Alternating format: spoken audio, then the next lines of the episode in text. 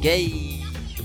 Wow, wow, wow. Con todo, con todo el ánimo Sí. eh, para este, a este, este nuevo episodio. eh, que, que se demoran, se demoran cada vez más, eh, pero, pero salen eventualmente. Salen de a poquito, pero pero salen. Calidad, no. No cantidad. Sí. Am, Ah, súper mal el comienzo, espera. Deja entrar como en sí, la zona. pésimo. Pero, No, pero sigamos hablando nomás. No, Ya. no, no. sí, no, sí, es verdad. Aparte que hace tiempo que, como un mes, o tres Sí, semanas, no sé po, cuánto nos demoramos harto. más, pero. Perdimos la práctica. Es eh, que igual este sí. libro era era denso. Bueno, pero Sí. pero denso. Sí, sí, me acuerdo que la primera vez que lo leí me pareció muy denso. eh, y ahora que lo volví a leer, como que se me había olvidado eso y, y lo recordé. Fue como, "Ah, ¿verdad que me costaba leer este libro? me cansaba.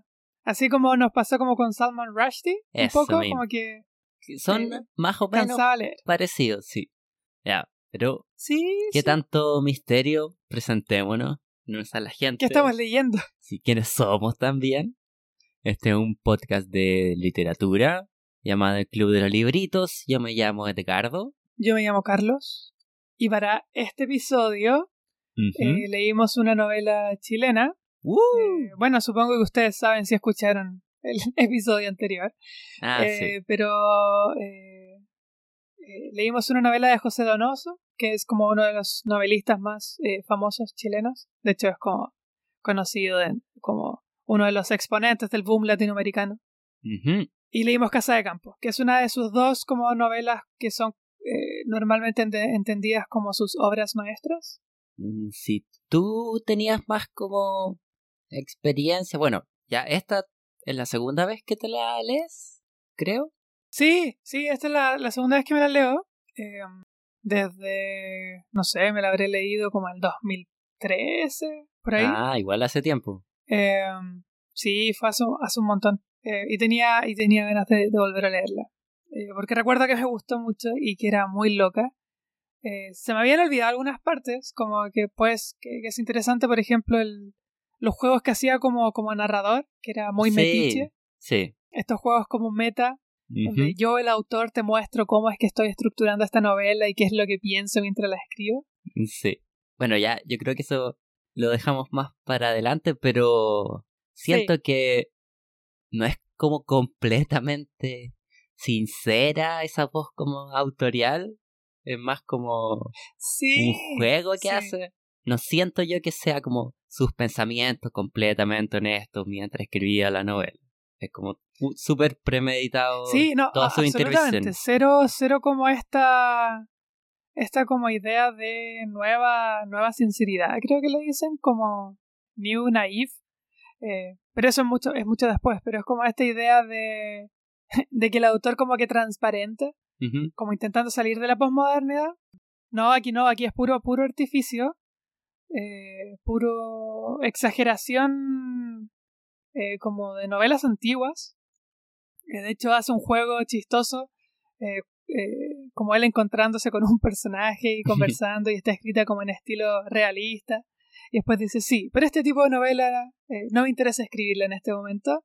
Y vuelve a esta como exageración o hipérbole de, de novelas como del siglo XIX. Mm. Pero jugando a ser chistosa, como que... No, ser- sí, sí. esa es la gran diferencia, como que intenta hacer una exageración del pasado, eh, pero es una exageración paródica. Sí, o sea, más que del pasado, siento yo que eh, me recordó harto a Cien años de soledad, en el sentido que existe como este espacio medio mítico. Sí. Bueno, Macondo en el en ese libro, Marulanda acá, y también, bueno, el tema de que es un clan familiar Sí. y... Bueno, y que normalmente se, se, se, se- es como la, la, la nota común, como el, el tópico de conversación común cuando se habla, es como, sí, Señor de Soledad es como eh, una analogía o, o una versión mitificada de la historia de Latinoamérica. Y, y en Ah, Casa sí, de sí, sí. Campo es como un poco menos ambiciosa Y es como la versión mitificada de la dictadura chilena. O sea, igual es ultra ambicioso, por eso me da... Sí, sí, lo, digo como en espacio Yo no me atrevería a decir, ah, sí, sí, sí, como si lo tomamos como alegoría. Exacto. Es más general lo que hace García Márquez que... García Márquez no va a hablar de algo específico, va a hablar de todos. Sí, sí, sí, sí. En cambio este fue como voy a hablar de, de, esto más, eh, más acotado. No, pero en ningún caso no es no es ambicioso. En términos puramente textuales, es en ningún caso es poco ambiciosa. Mm. O sea, ya, como ya la comparé con Cien años de soledad. Sí. Y por, yo diría como tres cuartos de, de esta novela, sentí yo que estaba como a la par en términos de calidad literaria. Como los primeros tres cuartos de esta novela los encontré buenísimos, pero buenísimos. Y al final, sabes que el final, como Cien años soledad, como la novela como circular así perfecta, como que la cierra con broche de oro. Y esta tiene un final mucho más abierto, ambiguo. Sí. De hecho, hasta hace como un jueguito que, como cuando se está acabando la novela, empieza a decir, podría escribir este final, pero no lo voy a escribir. Sí, ahí ustedes imagínense qué, puede que, pasa con los personajes. De hecho, hasta dice como a este le podría pasar esto o no, a este le podría pasar esto otro o no. Entonces ahí obviamente es como a propósito, pero también es como una pequeña trampita para como justificar que ya que va a quedar no completamente resuelto el, el destino de los personajes. Igual se demoró muchísimo en escribir esta novela, como cinco años. No, me imagino. Eh, pero, o sea, esa parte final no es mala, solamente siento yo que uno esperaba como ese final más como cerradito. No optó por el final perfecto. Sí. Y fue, y fue como una elección en el sentido de mm. que. Mm. Sí, sí, sí. O sea, de hecho, a lo largo de la novela, como porque la trama es buenísima, pero él, con esas irrupciones de la voz como autorial, corta como el, el impulso del, de la novela diciendo como un autor, no sé, algo parecido, dice, de menor categoría, simplemente continuaría para que el lector se vea como envuelto en la trama, pero yo voy a, voy a, cortar ese, ese impulso. Y es como, es un juego, es como burlándose un poco de, del lector, de que, ah, te estaba gustando el libro, o hacerlo como consciente, como como romper esa la, la cuarta pared, no sé. La cuarta pared, que lo hace continuamente. Sí, sí, sí. Desde el principio, bueno, la parte más exagerada es cuando él aparece dentro de la novela. Mm. Eh, eh, no, respecto como a lo de la calidad literaria, sí, yo en ningún caso, eh, no diría en ningún caso que, que se queda corto. Eh, ni, ni por lo menos con sus dos grandes, o, que a mí me gustan mucho, ni, con El obsceno pájaro de la noche, ni con Casa de Campo, y Casa de Campo a mí me gusta más. Yo creo que se gana absolutamente un puesto en la mesa eh, de los grandes escritores latinoamericanos. Sí. Eh, también estaba pensando una cosita, que, o sea, uno googlea esta novela y como de lo primero que te sale, que es una alegoría de la dictadura en Chile. Sí. Que obviamente es como parte del... O sea, es como innegable que hay paralelos, pero también es cierto que tomarla meramente como eso es como no hacerle justicia al libro. Sí, estoy, estoy, estoy muy de acuerdo. Y que creo que en ese sentido funciona, funciona como deberían funcionar eh, las alegorías o como las metáforas. Que, mm. claro, son una metáfora, pero no es porque quiera hablar específicamente de aquello a lo que está haciendo eh, referencia.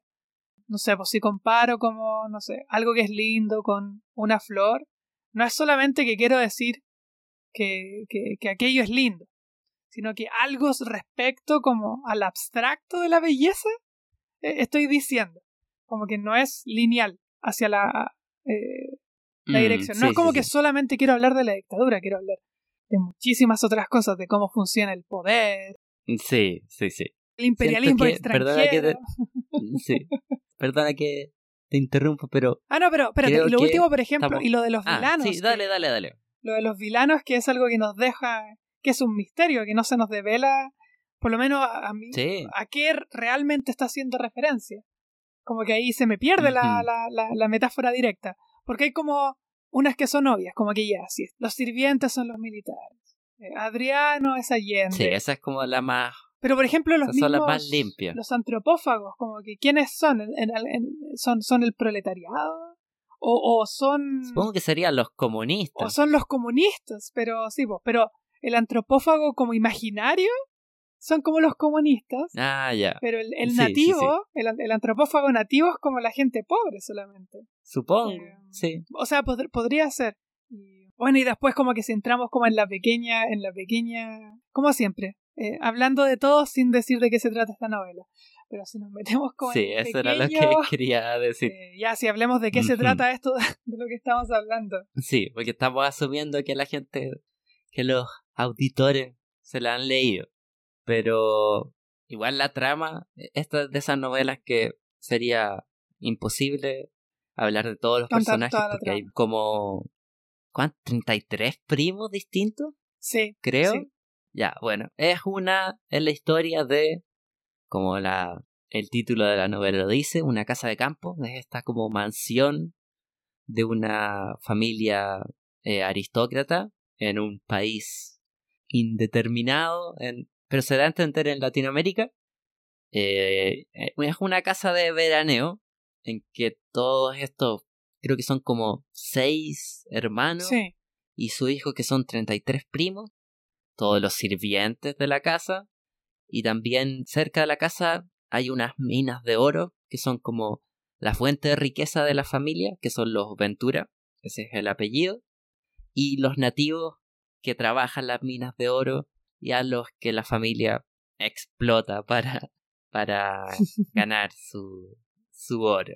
Y le pagan a los nativos como no con dinero, sino que con, con comida o con frazada. Sí pero a un eh, haciendo como la referencia de o sea la, idea de que son básicamente esclavos porque no les pagan con dinero sí sí sí sí como algo parecido a lo que pasa en la salitrera acá en Chile sí las pulperías sí sí de hecho que usa usa la palabra pulpería incluso sí creo que sí, sí. bueno y como el suceso que desencadena todo lo que pasa en la trama es que una una tarde a todos los padres se les ocurre salir de, de paseo, como de picnic, se van con todos los sirvientes y dejan a los niños solos en la casa. Y ahí cosas pasan. Por un día o un año, quién sabe. ah, eh, a ver, ¿qué podemos tomar siguiente? ¿Hay algún... Bueno, es que los primos son tantos que no a todos se les como no les logra como dar una personalidad, pero igual me sorprendió que logró como definir a varios, a muchos más de los que yo pensaba. Wenceslao, Juvenal, Juvenal, Mauro, Fabio, Casilda, Malvina, Arabella. sí. Y a los padres ah. también, como que de verdad me los podía imaginar totalmente. O sea, igual ahí hace quizás... Hay cosas mm. muy chistosas como este, mm, este niñito, ¿cómo se llamaba? El que era el más pequeño. Ah, hoy, ¿cómo se llamaba? Estaba para comerse. para comerse. Que hablaba como... Qué buen chiste ese. Es buen, buenísimo. Ay, pero ¿cómo se eh, llamaba? Pero era como el espía de Wenceslao. Sí. Hoy también me sorprendió lo, lo incestuosa que es la novela eso no, no lo veía venir. muy, muy, bueno, muy. Hablando de las aristocracias mm. chilenas. Mm, sí, ya, seamos. Pero aquí es una familia que para mantener la pureza de la sangre se casan entre, bueno, entre primos. Y mantener la riqueza en la familia. También. Y que, bueno, y tiene su explicación. La única vez que se salieron de la regla, todo colapsó. Que es el casamiento con Adriano. Eh, que le empieza a cambiar las ideas a, los nativos. Que puede que sea eh, un símbolo para Allende. Sí, o no. Mm. Sí, como que también nos deja como con... Podría, podría no ser. Eh, y, sería extremadamente interesante igual. ¿Qué onda esto que pasó con las hijas? sí, esa escena yo creo que es mi, mi favorita del libro. esa fue la, la escena que me despertó. Lo, lo estaba leyendo y está como, ya, está bueno el libro, reconozco que está súper bien escrito, pero como que todavía no, no hacía clic. Y toda esa secuencia del cumpleaños parte con un sacrificio como ultra gráfico. Y después lo que ocurre que es, es buenísima la escena. Es buenísimo. no hay que mencionarlo todo porque está lleno de detalles tan, eh, tan geniales que hace algo que hace mucho y hay mucho flash forward. Como que hay muchas cosas que se dicen en los primeros capítulos y en los últimos capítulos, ah, por esto lo dijo, ah. Aunque a veces no hay una explicación, como que ni siquiera, a veces ni siquiera significa nada, como que es solamente como un mm. guiño. Oh, mira qué buen escritor que logré hilarlo eh, y que parezca natural. Sí, sí, sí. ¿Sabes que lo que va haciendo, sobre todo en los primeros capítulos, o al menos la primera mitad de la novela, porque toda la primera mitad de la novela es como casi como conspiraciones de los distintos personajes. Sí. Como personajes haciendo sus planes y pensando que, ah, este personaje es el que en verdad sabe lo que está pasando, pero como que vamos revelando que no, que era otro personaje el que lo tenía todo planeado y cada vez así. Y es una, igual una manera súper inteligente, no solo de mantener como la trama interesante, sino de no como sobrecargar al lector con todo este personaje. Sí. Porque sí. ya, primero vamos conociendo a uno, después a otro, después a otro y así. Y, no parecen presentaciones de personaje, como que no es como... No, no, Sino que fluye totalmente. Es como este capítulo se trata de esto, de este particular, pero vemos cómo se moviliza toda la novela. Como que vemos cómo cambia todo el escenario. A través como de este punto de vista. No, y los puntos de vista cambian un montón. Hay, hay puntos de vista, o sea, del autor como reconociéndose como autor, omnisciente, testigo. Hay partes donde se hablan en primera persona algunos de los primos o algunos de los adultos. ¿Verdad? Por todas las partes. Sí, es que estoy tratando de pensar cómo hablar porque... Además de Wenceslao, que es como el protagonista quizás. Ya. o sea, es el... Sí. El héroe entre comillas, el héroe, sí. Y que tiene. ¿Mm? Tiene como siete años. Todos son muy chicos en esta novela. Sí. Eh, bueno, ya, igual una cosita sobre el tono. No es demasiado realista, es como ultra. como fantasioso. Ah, o sea, obviamente los niños hablan como adultos. No, y no hablan como adultos, hablan como. como una. como una obra de teatro española del siglo de oro. Sí, Calderón de la Barca, como que así hablan los niños. de hecho, tienen este, este juego eh, de la marquesina. Ah, la marquesa. La marquesa sale a las 5, eh, donde todos los personajes están obligados a conversar en un lenguaje ultra poético y elevado, eh, para poder decirse cosas sin que escuchen los adultos y entiendan. Mm, sí. bueno, eso quizá es uno de los temas, si, si, si queremos como no decir eh, porque es como el tema más tocado de todos cada vez que se analiza la novela. Si quisiéramos como eh, no decir que se trata de la dictadura, al menos a mí lo que más me resalta es como si me preguntaran de qué se trata la novela, diría se trata de las apariencias y en el sentido de qué es lo que los personajes aparentan, intentan aparentar eh, y que hacen consciente que ambos saben que aparentan, pero lo dejan así porque eso es como la norma social. Mm, sí, sí, sí. Se trata de lo que uno ve, eh, lo que no ve y lo que uno ve pero elige no ver, consensuadamente con el otro. bueno, o sea, en el caso de los adultos es eso llevado como al extremo. Hay un personaje que es como pequeño spoiler, pero una de las adultas es ciega, pero toda la familia pretende como que no es ciega. Aunque todos lo saben, pero para mantener las apariencias, tienen como el esposo la tiene que vestir, le cada vez que dice algo como equivocado todo. Bueno, esto, esto, esa expresión que usan tanto de correr el tupido velo, es algo que él inventó o ya existía.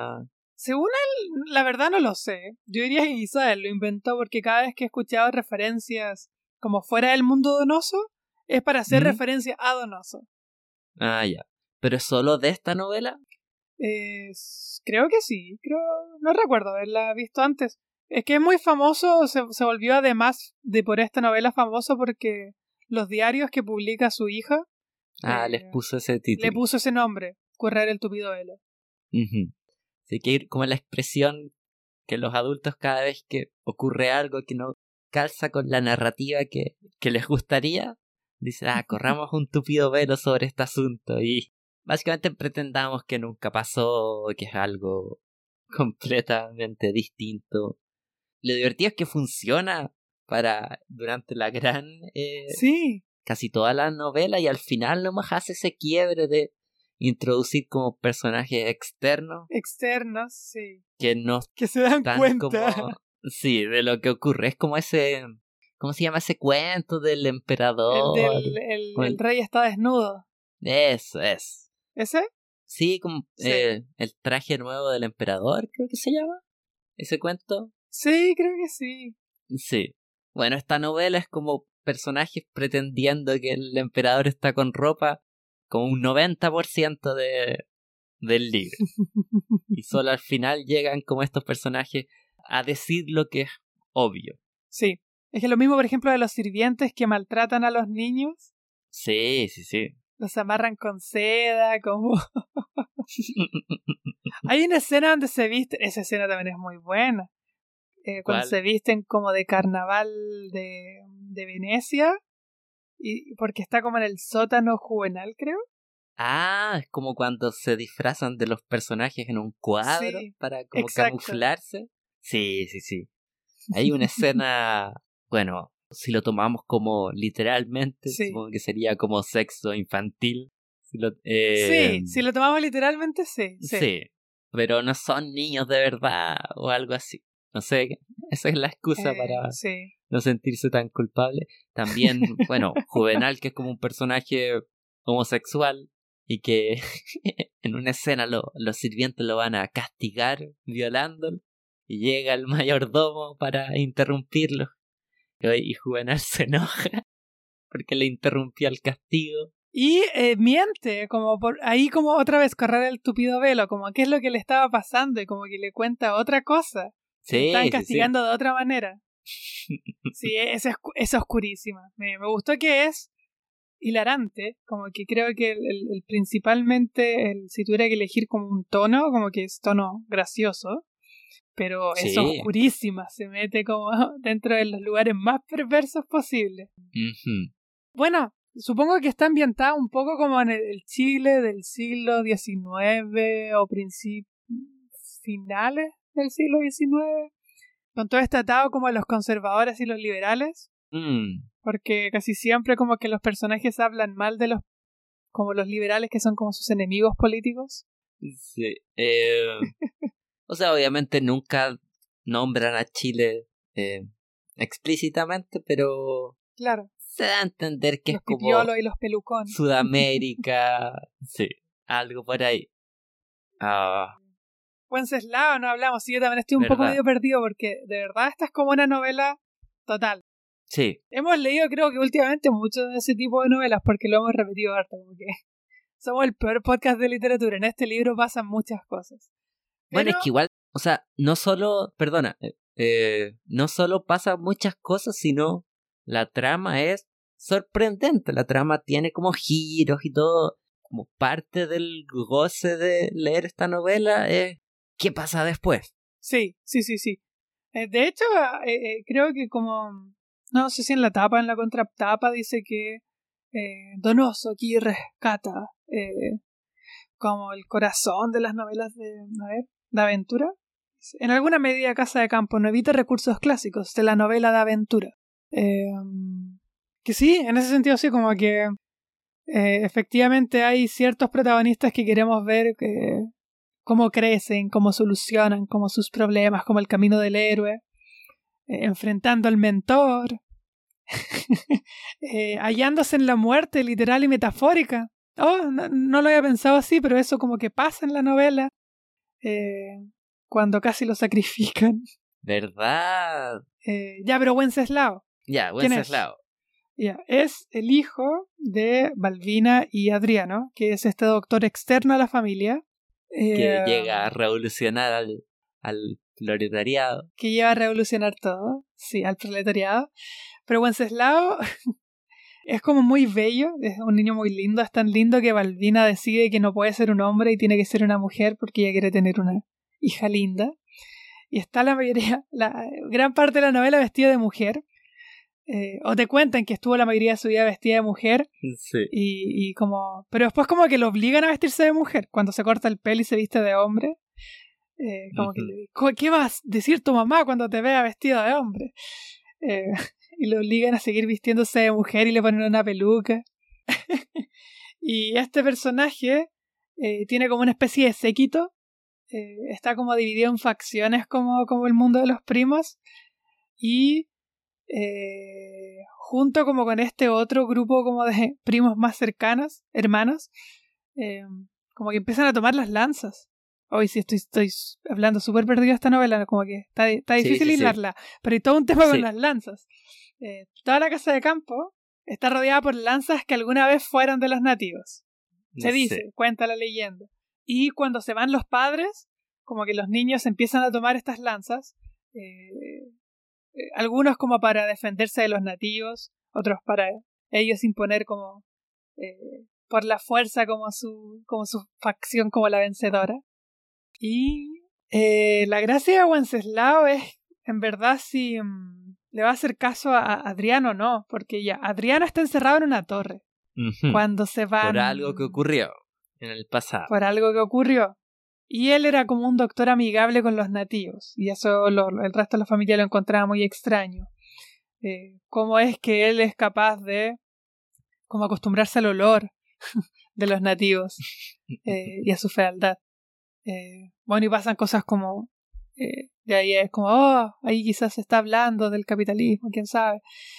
Cuando habla de que, claro, hablan del mal olor, pero es porque el alcantarillado de la casa de campo como quedaba justo en la parte donde ellos vivían. Eh, pero por algo que ocurre, encierran a Adriano en una torre. Y eh, eh, Wenceslao, que es su hijo, va a rescatarlo una vez que los, los padres se van. Sí. Y él es como la gran figura de- como de autoridad, Adriano, digo, Sí, una vez que se van los adultos y todos los primos se ven como forzados a posicionarse, ya sea a favor de Adriano o en, En contra, contra. en contra de Adriano. Bueno, ahí a veces son una versión Mm. exagerada, Adriano. Y ahí es como, oh, sí, ya ahí puedo otra vez ver como la referencia al caso chileno.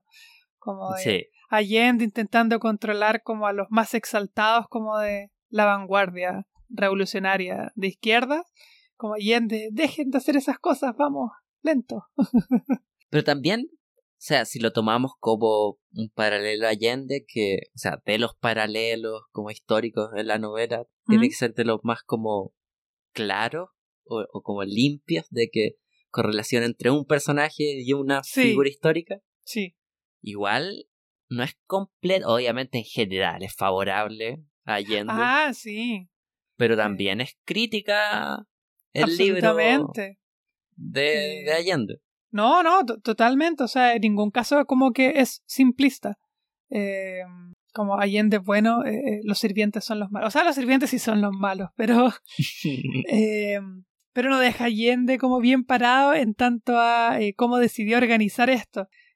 Sí. Especialmente, por ejemplo, bueno, ahí también es como otra cosa clara, típica, como una referencia clara, todo el tema que como con los abastecimientos eh, sí. que cuando abren las compuertas como de la comida, como que la gente empieza a sacar todo y se les cae y se mezcla el vino con la harina. Eh, entonces como que tienen que empezar a racionar comida. No, bueno, y, y obviamente eso toma malas decisiones, pero también muestra cómo ocurrió con Allende, como todo el sabotaje interno Sí, desde la casa de campo para que no hubiera solución a todo ese problema. Exacto, sí.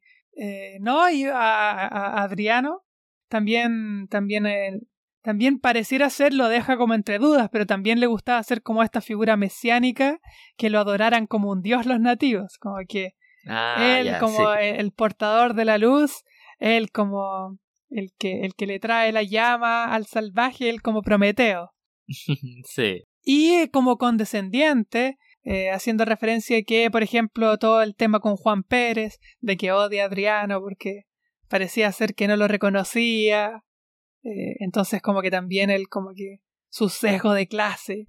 El hecho de que no fue el que no, no tomó decisiones claras en ningún caso, porque primero dejó entrar al tiro a todo el mundo, pero después se echó para atrás. Eh, sí, sí, sí. Y ahí es cuando empieza a tomar como el control Fabio, ¿no? Siempre se me confunden Mauro, Mauro, Mauro, y Fabio, Mauro. Pero creo que es Mauro. Fabio es el con Casilda, los que sí, ah, ah, los que se arrancan. Sí, sí, sí. Bueno, ahí también la vuelta. Eh, qué gran personaje. ¿Quién? Como esta especie de. ¿Cómo se llaman? El, estos como. esta como pareja gringa, como de robadores de bancos.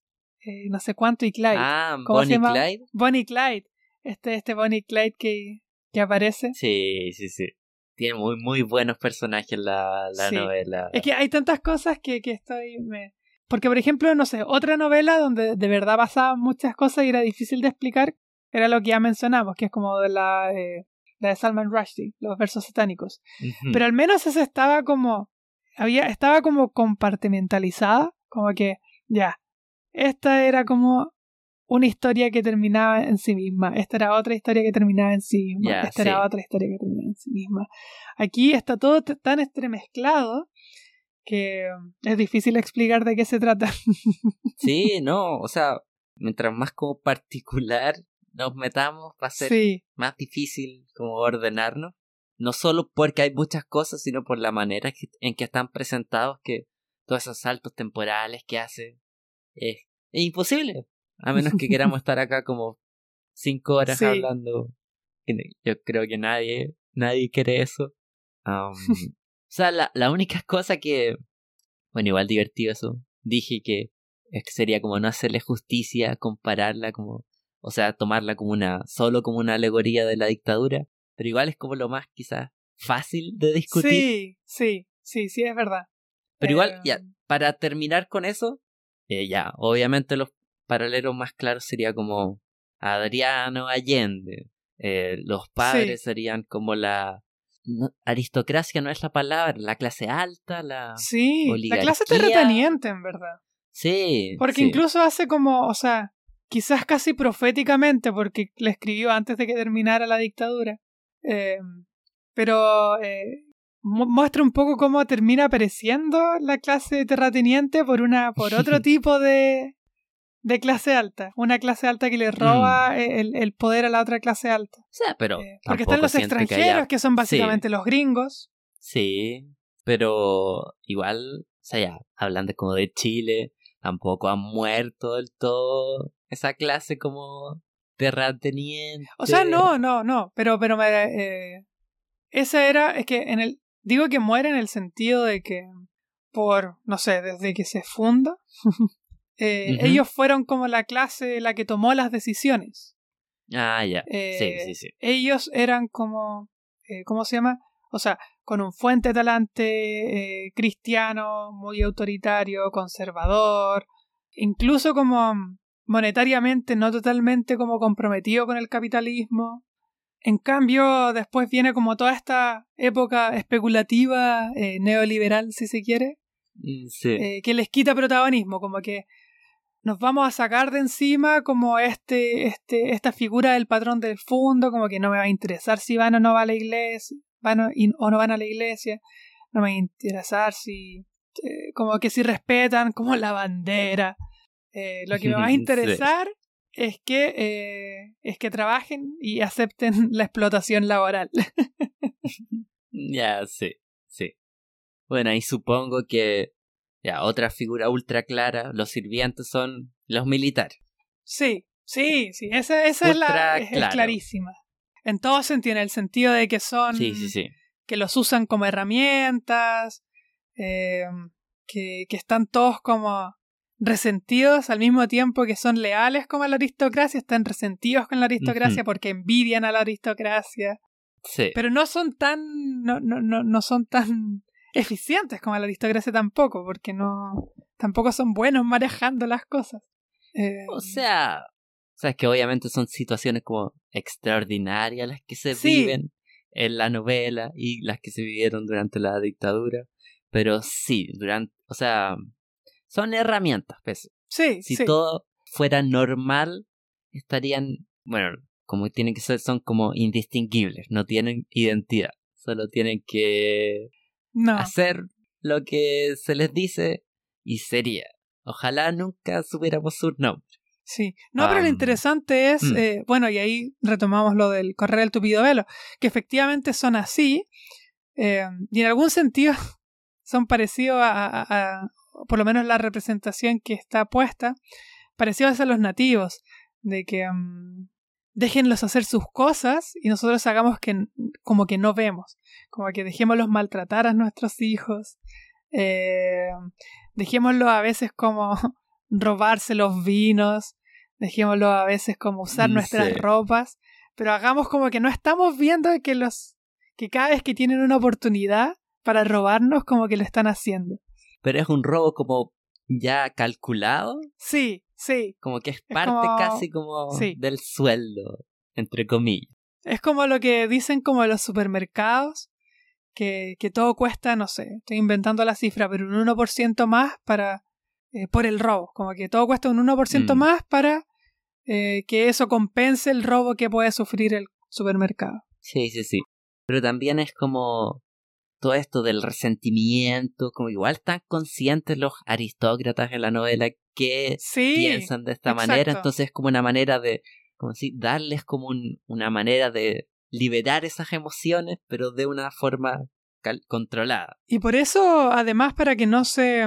Bueno, por eso Juan Pérez es importante en la novela, porque es el que se mantiene, porque una de las tácticas que usa la familia para, para mantener como Ah, sí, sí, sí. eh, regulado como el tema de los sirvientes y que no se subleven ellos mismos, es estar cambiándolos todo el tiempo.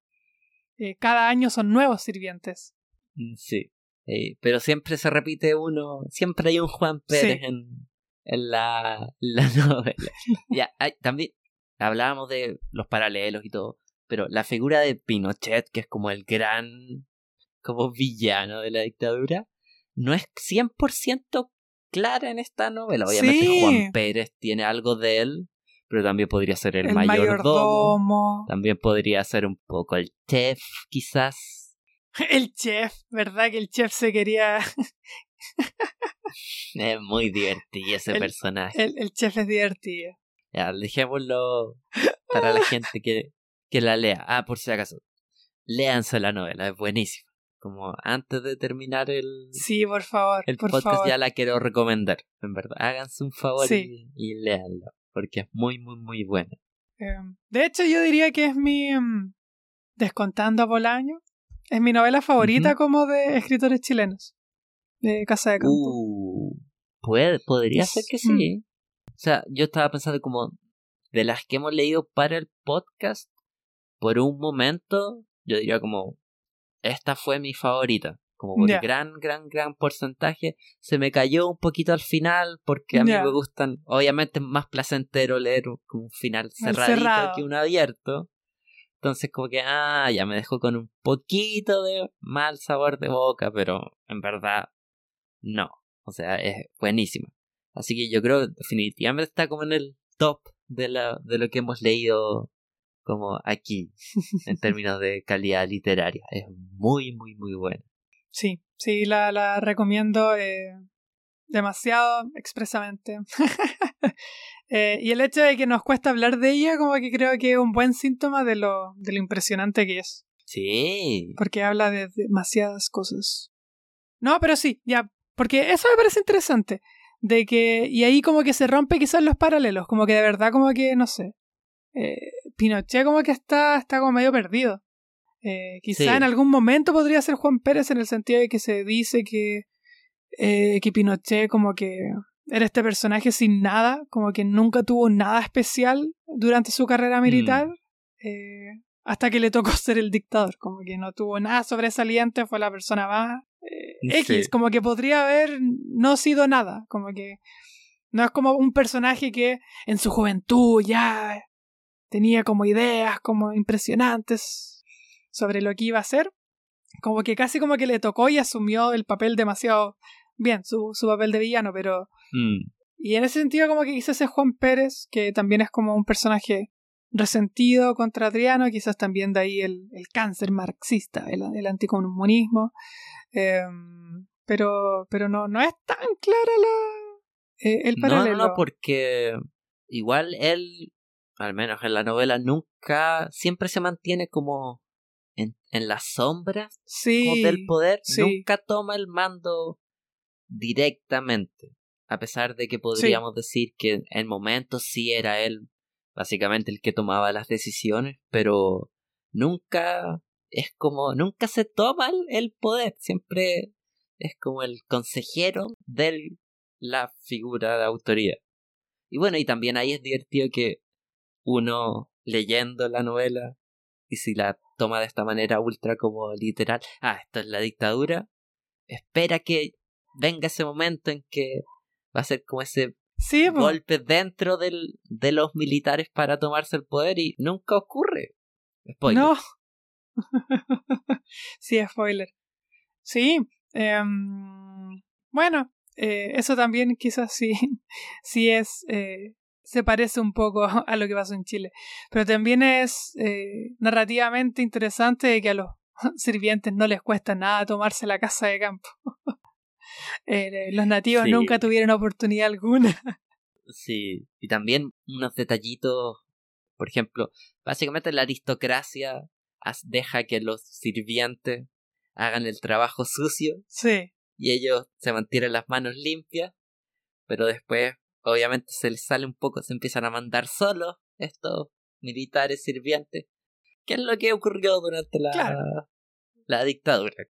Los que orquestaron, o sea, los civiles que orquestaron la dictadura, junto con altos mandos militares, no se imaginaban que un militar se iba a tomar el poder durante todos los años que lo hizo.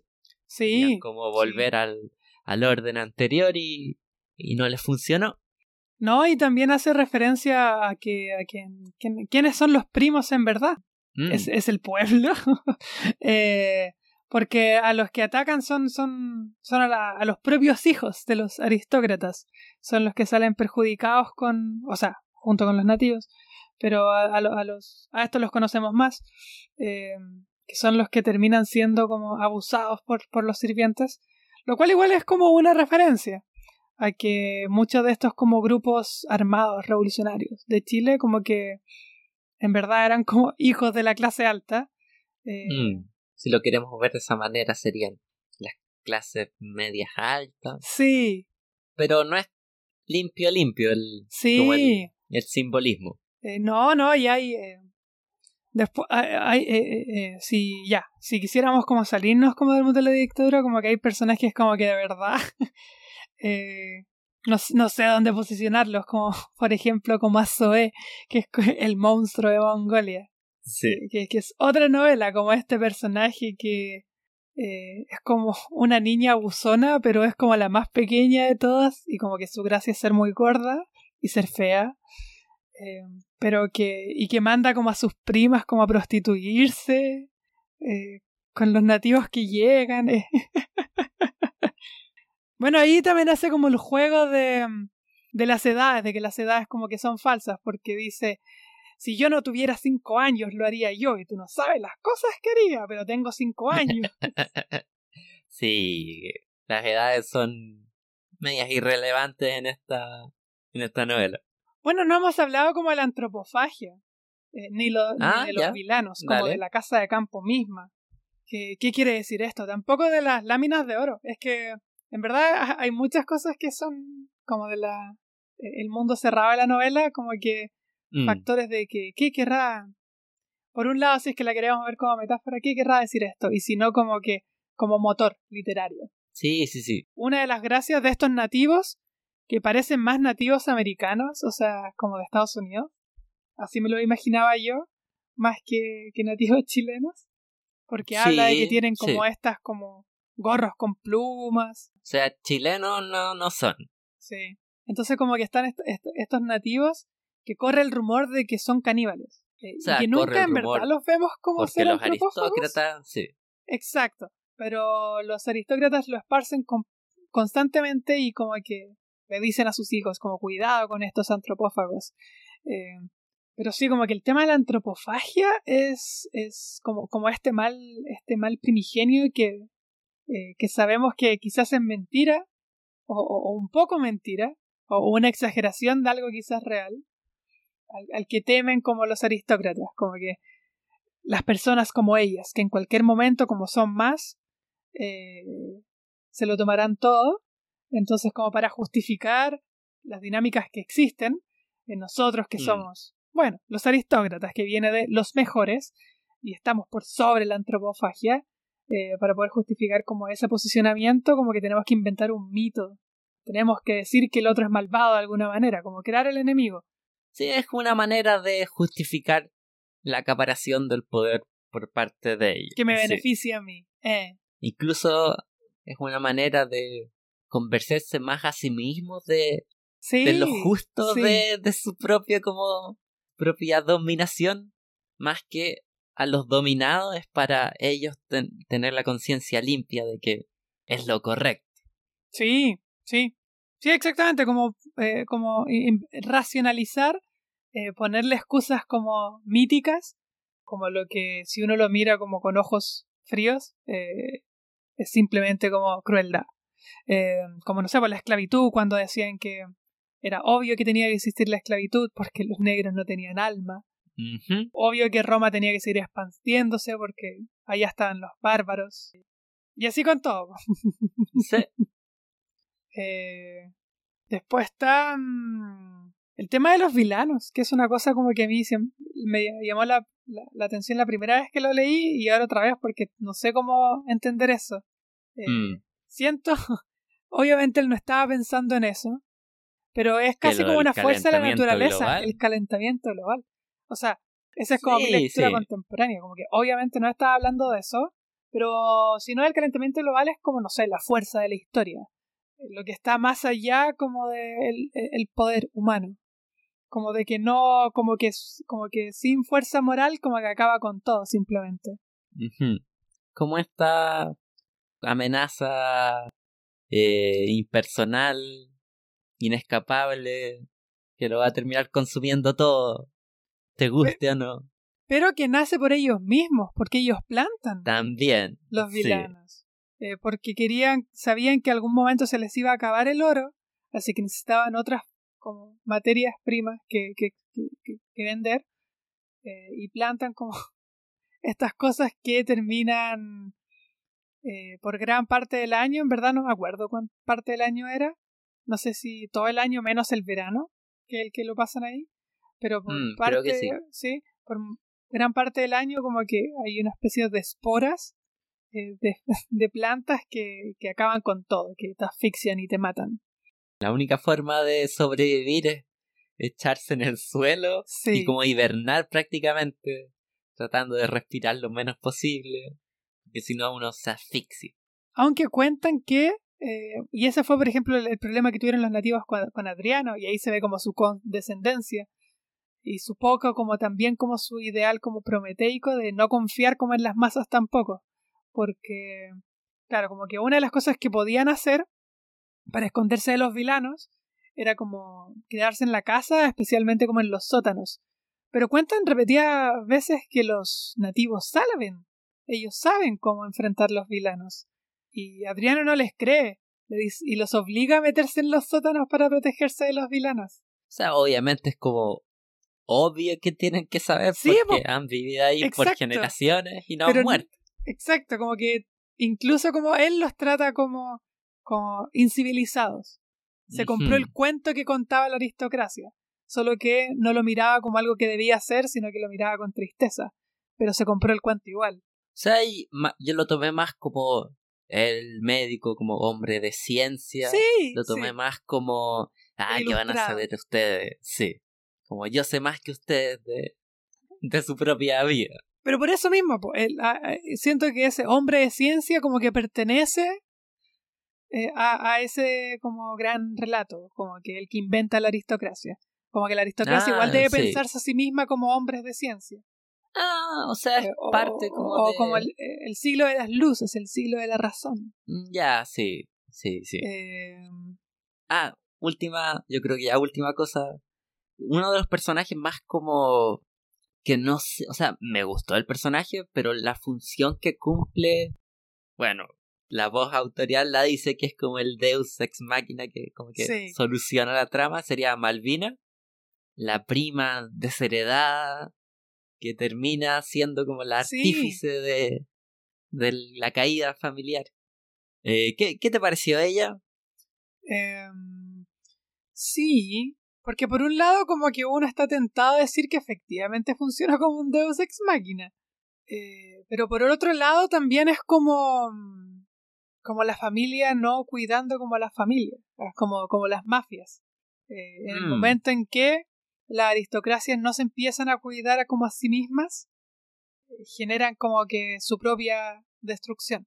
Como que porque están atacando, atacando el hogar, po Mm, Sí, la familia como decidiendo que, que se le iba a desheredar sin, sin explicar bien por qué construye como construye como al, al, al villano para para desde el punto de vista de la aristocracia pero en verdad eso es como típico como que mm, siento que mm, el exiliado como el príncipe exiliado que vuelve como a reclamar su reino sí, eh, es que- igual es como un tropo literario sí. como aquel, se- al- aquel que se le quitó un tropo literario muy aristócrata, porque es porque te tocaba eso, pero es em, aquel que se le quita aquello que supuestamente se le debió haber dado.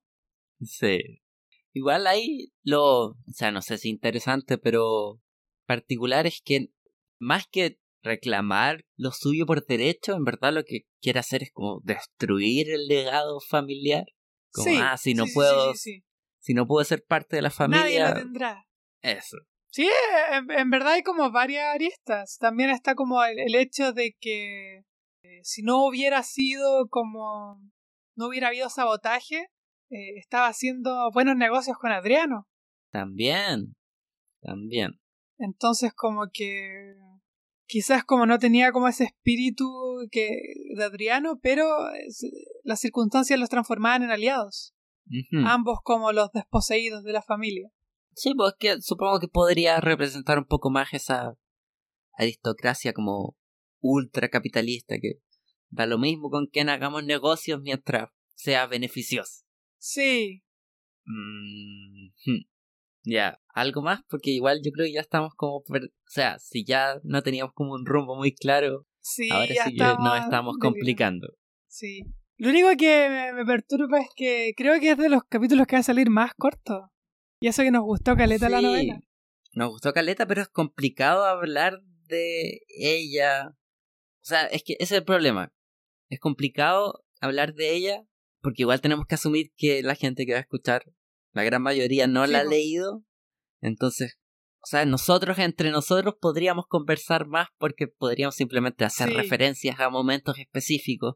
Pero si queremos ser más como respetuosos para la gente que no la ha leído aún, es más difícil Claro, claro, claro. tenemos como que hablar en círculos Sí, alrededor sí. de la novela. Aparte que sí, ya hay muchos eventos que son sorpresivos. Que uno pensaba que iba a ir a un lado y hay como un plot twist. O ni siquiera un plot twist. Simplemente algo que como que pasa de la nada y que uno no se esperaba en, en- en ningún caso. Eh, y que no suena forzado, eh, pero sí, te sorprende y, y cambia como el tono en ese momento de la novela. Mm. Cada vez que pasan ese tipo de cosas, como que, oh, ya, por este, por este lado va. O sea, así de oscuro se pone. Sí, hay varios momentos así. Sí.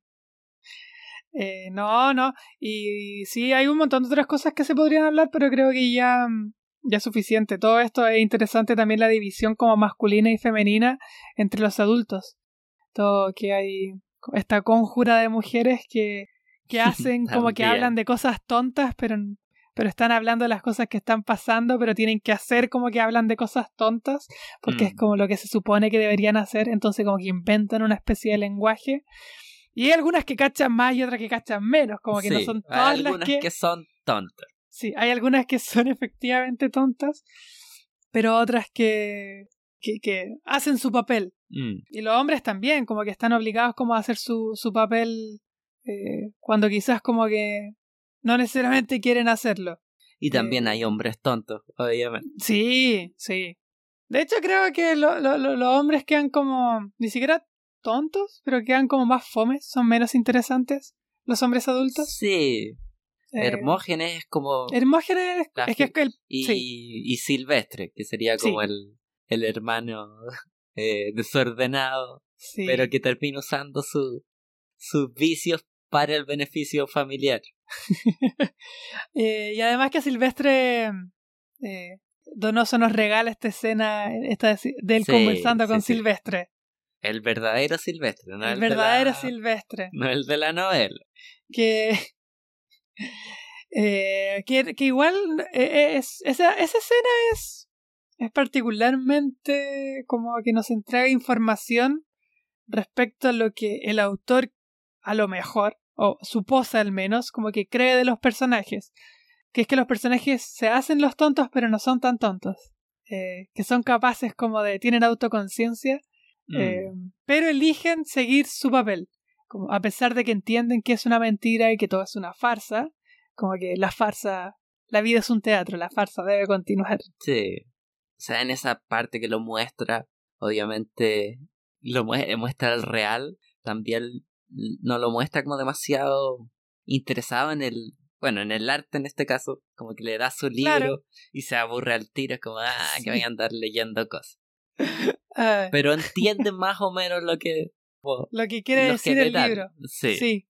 pero Y no hecho le dice, ve- dice, pero, pero ¿por qué hablas de esto si eh, no- nosotros no somos tan grotescos como nos pintas? Y le encuentra como anécdotas como ultra como tontas de ah podría Sí. escribir de esto mejor o sea lo muestra como más burdo Sí, sí, sí, sí, sí. Espérame un segundo. Ujú. Ay, en verdad no, no, no lo encontré. Pero aquí en mis notas, eh, un poco para, para, para explicar que somos muy... eh, que, so- que es muy clara esta idea de- del engañar y del engaño, muy al estilo como Oscar Wilde. Eh, y quizás como para cómo hablan los personajes, pero aquí dice, somos Ventura, Wenceslao. Por lo tanto, nunca debemos olvidar que la apariencia es lo único que no engaña. Y esto lo están diciendo niños. Sí. No, es, es, es genial. Eh, la otra que tenía anotado es, si quieren como hacer parecer eh, a Adriano como Allende, como que tiene hasta su discurso, como hecho. Tiene una parte donde da un discurso que es como... eh, que claramente hace referencia a los discursos que, que conocemos de Allende. Los que siempre esperamos vienen a destruirnos. Desde aquí veo cómo se precipitan sobre nosotros con sus caballos, sus coches, su furia. No debemos tener miedo porque somos fuertes, ya que tenemos fe en nuestros derechos, incuestionables y en nuestra razón. Ellos atacan con pólvora, nosotros nos defenderemos con hierro. No importa, porque al fin y después de terminado el sacrificio y la pesadilla, en la que yo, seguramente, y muchos de ustedes pereceremos, la crónica nos hará justicia y el tiempo hará germinar lo que sembramos en él. Por si hay gente que no, no es chilena, como que entenderá la referencia a- al último discurso de Allende. Mm. Era bueno para hablar el, el caballero. Eso no, no se lo puede quitar nadie. Sí. ya, pero ya. Y este sí. Eh, aquí está eh, Wenceslao hablando, hablando, con Melania, creo. Y dice, Melania, otro el personaje capullo del se no agotaba en lo más azul de la noche, que no hablamos nada y que es muy bueno. Eh, no, pero el capullo se agotaba en lo más azul de la noche, cuando la ajetreada jungla presumía su vapuleadora intransigencia con el fin de destruir la orografía imperial de mi sangre. Estoy diciéndole a un niño de ocho años. Bueno, eso como para que cachen en, en- en qué manera está El escrito un poco la sí. novela, el estilo. De, algo que no hablamos tanto, en verdad. Eh, no, no textualmente. Ah, De que sí, de que está, es, es muy, muy rimbombante. Eh, la mayoría de las veces. Es muy, muy descriptivo, pero descriptivo siempre eh, preciosista. Muy, muy, muy preciosista. Me, me parece una buena, una buena palabra para, para describirlo. Muy de eh, usar, usar metáforas que, que reflejen como lo hermoso, lo feo de una situación, Mm. Mientras, extremadamente detallista, por ejemplo, para hablar de la ropa y de los brocados que tienen un diseño, eh, extremadamente descriptiva co- con la ropa. Tuve que buscar demasiadas imágenes en el celular cuando nombraba como los tipos de ropa porque no sé qué tipos de ropa se refería, sí. Eh, no sé qué te parece a ti el estilo. No, sí, sí, sí. O sea, ser preciosista lo es, pero a veces siento que. O sea, yo no hice eso de buscar ninguna palabra. Primero porque soy flojo. Pero segundo porque siento que, que a veces escritores, bueno, en caso como él, usan una palabra más como, como adorno mismo. El hecho de que la palabra sí. sea como una palabra, ojalá francesa o italiana, que en verdad no importa mucho el objeto en sí, sino lo que Sí. importa es que es como refinado, elegante, exótico. Es como la palabra misma ya es como ornamental en, en la oración o en la página. Claro. Sí. Sí. No, sí, esa es otra buena palabra, como que muy, muy ornamentado. Como e- el estilo eh, que utiliza al menos en esta novela, porque por ejemplo en otras, en El obsceno pájaro de la noche, es casi lo contrario, como que Oh, afeiza, como que todo lo vuelve como... Todo te recuerda a cosas asquerosas. no. O sea, pero igual esta novela tiene partes ultra grotescas, pero igual Sí, pero incluso con las grotescas lenguaje- siento que Mm. están estilizadas. Sí, no, sí, sí. O sea, todo se mantiene estilizado, pero la cosa que, bueno, a medida que empieza como la decadencia en la casa misma, como todos estos adornos se van como descascarando, marchitando, Sí. pero el lenguaje lo descri sigue describiendo como usando esas palabras rimbombantes, pero se vuelve cada vez más vacía quizás la, esa como rimbombancia. Sí, sí, igual me parece sorprendente que lo logró mantener como durante toda la novela, como que eh, como un trabajo como para dejarte exhausto, eh, buscar como tantas palabras estilizadoras y mostrar que mm, en la misma novela demostrarte que no necesita hacerlo, como cuando habla con Silvestre y habla como en lengua Mm. coloquial. ¿Verdad? Se me había olvidado que cambia incluso la manera en que habla. Sí, usa hasta, dice No, como está ahí, como que usa los apóstrofes, oye, ¿cómo está? Sí, se me había olvidado eso. Buen, buen detalle. Como que rompe al tiro el tono. Y después vuelve como a la ornamentación. Sí, sí. Sí. Igual esa parte de la entrevista con Silvestre a mí, cuando la leí no me gustó mucho porque estaba como en el clímax casi de la novela. Sí. Y lo corta. Y lo corta con esto como ultra comparado con el resto de la novela, más feo, quizás más Sí. como vasto, no sé cuál sería la, la palabra. Entonces, tenía ganas de volver a ese universo más como mítico, más, más estilizado. Eh, sí, sí, no, en verdad a mí eh, siempre esos jueguitos como que a veces me sacan, como que me tienen que sorprender para que me gusten, eh, cuando se usan y como que no, no me impactan, es como, ah, ya, ¿para qué hizo eso? ¿Para qué metió el autor si en verdad no va, no va a ser algo como eh, llamativo? No, no es difícil el ejercicio, como que de hecho es súper fácil meter al autor como en el texto. Eh, Mm. pero no, a mí, a mí, a mí sí, sí me gustó. Los- las primeras veces que lo hizo, como que sentía, sentía un poco eso. De quizás no es necesario. Pero cuando se extendía mucho tiempo, es como. Y aparte igual se gana el derecho también, como si el resto del libro no fuera... Bueno, en esa misma parte de mm. Silvestre, como. eh, es que en esa misma parte, como de Silvestre, como que se pone medio arrogante y es chistoso. Es como, podría escribir esta parte eh, de manera. con diálogos realistas. Porque yo tengo muy buen oído eh, y, y me sale fácil escribir así. Pero no lo haré. O sea, cada intervención del autor tiene ese como aire de presumir lo buen escritor que soy. Sí, O sea, ese es como el lo que conecta todas esas como interrupciones es para llamar la atención en lo que está haciendo y que le está saliendo bien. sí. Eh, bueno, y eso, eh, si quiere, eh, hablamos corto de más de, de Jo- José Donoso mismo. Ah, respecto a eso de lo presumido, que igual es interesante. Eso de querer sentarse ya. como en la. De, de los grandes de la literatura latinoamericana. Porque hay como un dicho que se dice. O sea, en verdad, no sé quién los dice. Una vez lo escuché como en una conferencia y me imagino que la gente lo dice. Pero de que en la. En la mesa donde se sientan como los grandes escritores latinoamericanos, como que hay cuatro sillas. Pero tres son fijas. Y una como que se van turnando dependiendo de quién, quién tiene ganas de sentarlo ahí. Y es como que está Gabriel García Márquez, en otra está Julio Cortázar, y en otra está Carlos Fuentes. Y en la tercera, a veces se sienta uno y a veces se sienta otro. ¿No metieron a Borges en la mesa? ¿Quién organizó ah, esa? no, es que hablaban del boom, y Borges es pre-boom. Ah, ya, ya, ya. Sí, hablaban, hablaban del boom latinoamericano. Sí, bueno, así es por eso, porque por lo menos para mí se sientan las cuatro. eh, bueno, pero eso con José, José Donoso, que, que se, en sus escritos como que se nota que él estaba muy interesado en ser un gran eh, escritor latinoamericano y un escritor muy pendiente del mundo editorial. Como que le gustaba saber qué es lo que se estaba escribiendo y qué es lo que se estaba vendiendo y escribir eso. Eh, mira. eh, de hecho, como que tiene cartas donde... Sí, dice, ah, estoy escribiendo esto, pero está cambiando la moda, entonces voy a llegar tarde, tengo que terminar rápido para que se publique esto que está funcionando en este momento. O sea que ahora estaría escribiendo como ficción de adulto joven. Sí, exacto. Distópica.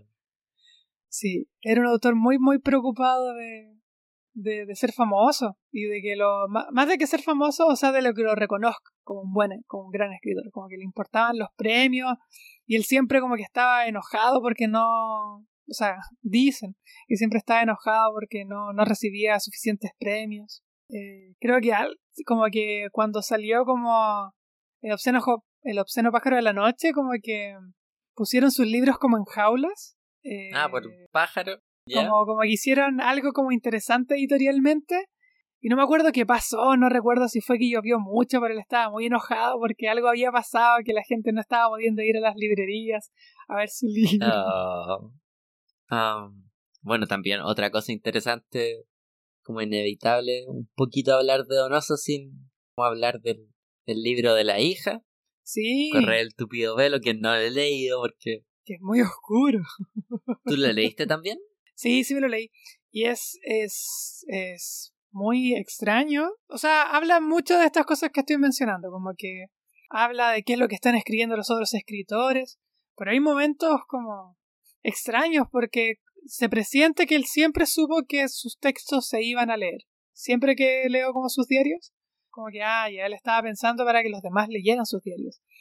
Pero a veces dice unas cosas de por qué quería que la gente supiera eso, como que de verdad o sea, literariamente como que Win es como interesante. Mm, ya. Pero de verdad como que daba todo por la literatura, más allá de sus relaciones personales, porque en momentos como que habla de que su hija es tonta, de que está como medio decepcionado de ella, sabiendo que muy probablemente... ¿no? Sí, eh, que su hija muy probablemente iba a leer esos diarios, entonces él se escribió sabiéndolo. Mm.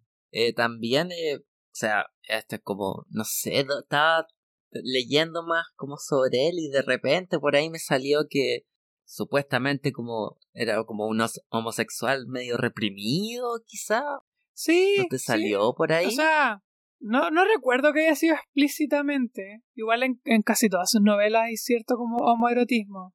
Bueno, en esta también. O sea que podría no significar nada, pero... No, no, no.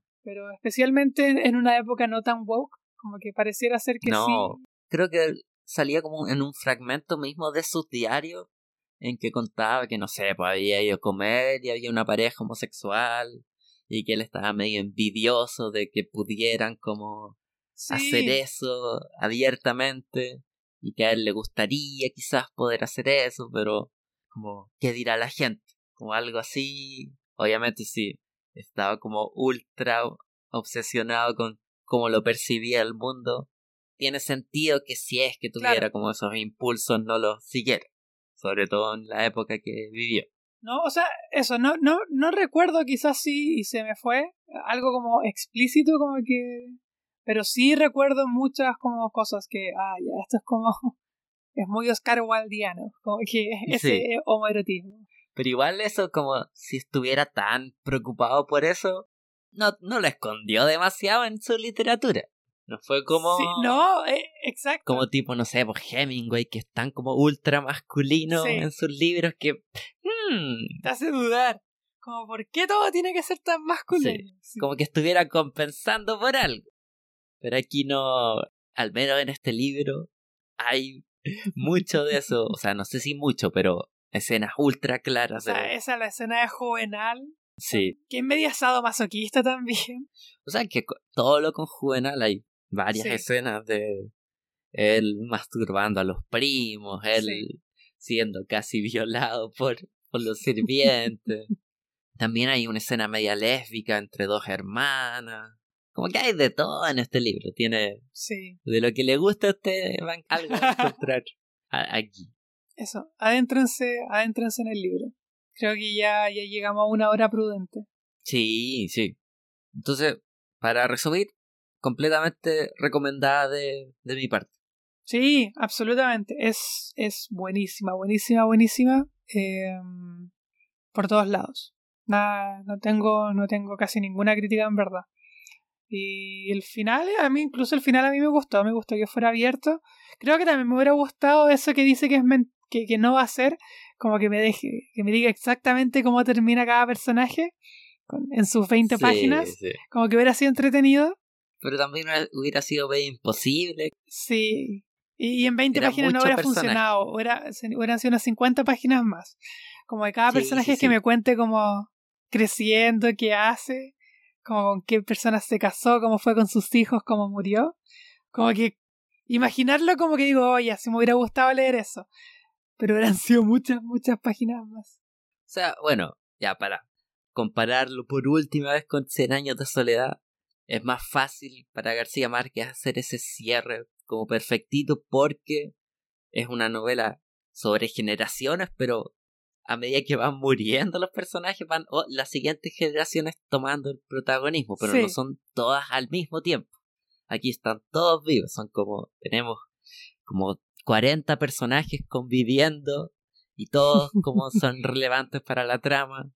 Y obviamente hay algunos que no terminan la novela, pero tenemos mínimo como unos 10 personajes principales, 15 quizás, para el final que es, es importante como, o sería importante resolver su, su destino, pero también no terminaría nunca. La, sería como 100 páginas más mínimo. Sí. Para como cerrarlo bien. Especialmente para cerrarlo con su estilo de escritura. Sí. Que no es sucinto. Ya. Eh, ¿Qué vamos a leer? Eh, tú, tú, tú lo elegiste. Así que... Ah, verdad. O sea, yo lo elegí más o menos. Porque vamos a leer sí. un libro de nuevo de un autor chileno, autor en este caso, autora bien joven. Sí. Paulina Flores, que, que tú la conoces, amiga personal tuya. claro. Eh, tomé un curso de ella. Así que al menos he hablado por computador con ella. Invitémosla al podcast a ver qué, no, qué nos, ¿Qué dice? nos dice. Oye, ¿en verdad? Oye, no, no es mala idea, en verdad. Oye, ¿sabes que le voy a mandar? Le voy a mandar su correo. Aunque en verdad debe estar súper ocupada. Igual le voy a preguntar, pero. Porque hasta ahora está en España como haciendo su. Sí, se le voy a preguntar. Está como en España haciendo un magíster. Ah, ya. Eh, o sea, yo, nosotros la conocíamos porque. Al menos yo leí su primer libro, una colección de cuentos, que se llama Qué vergüenza. Sí, de hecho creo que tú me la recomendaste a mí, ¿o no? En la universidad. Sí, sí. Sí. Creo que sí. Que son cuentos realistas, como escenas de la vida de generalmente como niños, más que nada. Sí. Como de clase media, clase media baja en Chile. Y ahora sacó su primera novela, que se llama Isla, Isla Decepción, Que al menos yo no tengo idea de qué se trata, pero, o sea, entre los dos ya teníamos decidido de cuando saliera su nuevo libro íbamos a hablar de él en el, en el podcast. ¿Tú lo empezaste a leer ya? Lo empecé a leer, pero no, lo empecé a leer, pero cuando dijimos que, y leí como no sé, los primeros dos capítulos, y cuando dijimos que íbamos a leer para el podcast, como que dejé de leerlo, y de hecho ahora lo voy a empezar a leer de nuevo.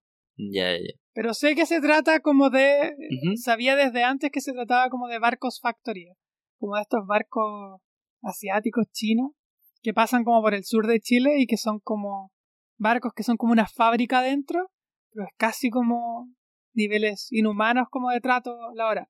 Como están en aguas internacionales, como que pueden practicar ah, como casi la esclavitud. De hecho, hay casos como de, de personas, en verdad es así en general, creo que no solo China, Indonesia, pero como que saltan y intentan llegar a la costa chilena, a veces mueren ahogados. Eh, ya, ya. Así que ahí vamos a ver qué pasa. Próxima edición, ya saben. Isla Decepción. Isla Esperemos Decepción. que no nos decepcione el libro, eso sí. Yo creo que no. Yo no, creo pero que no. yo Le los tengo dos fe. primeros capítulos que leí me gustaron. Ah, ya. Así que partió bien, por lo menos para mí. Ya, terminemos. Espero que les haya gustado esto. Si sacan algo limpio, es que lean a José Donoso. Sí, por favor, léanlo. Es buenísimo. Adiós, que estén bien. Nos vemos. Adiós. Bye bye.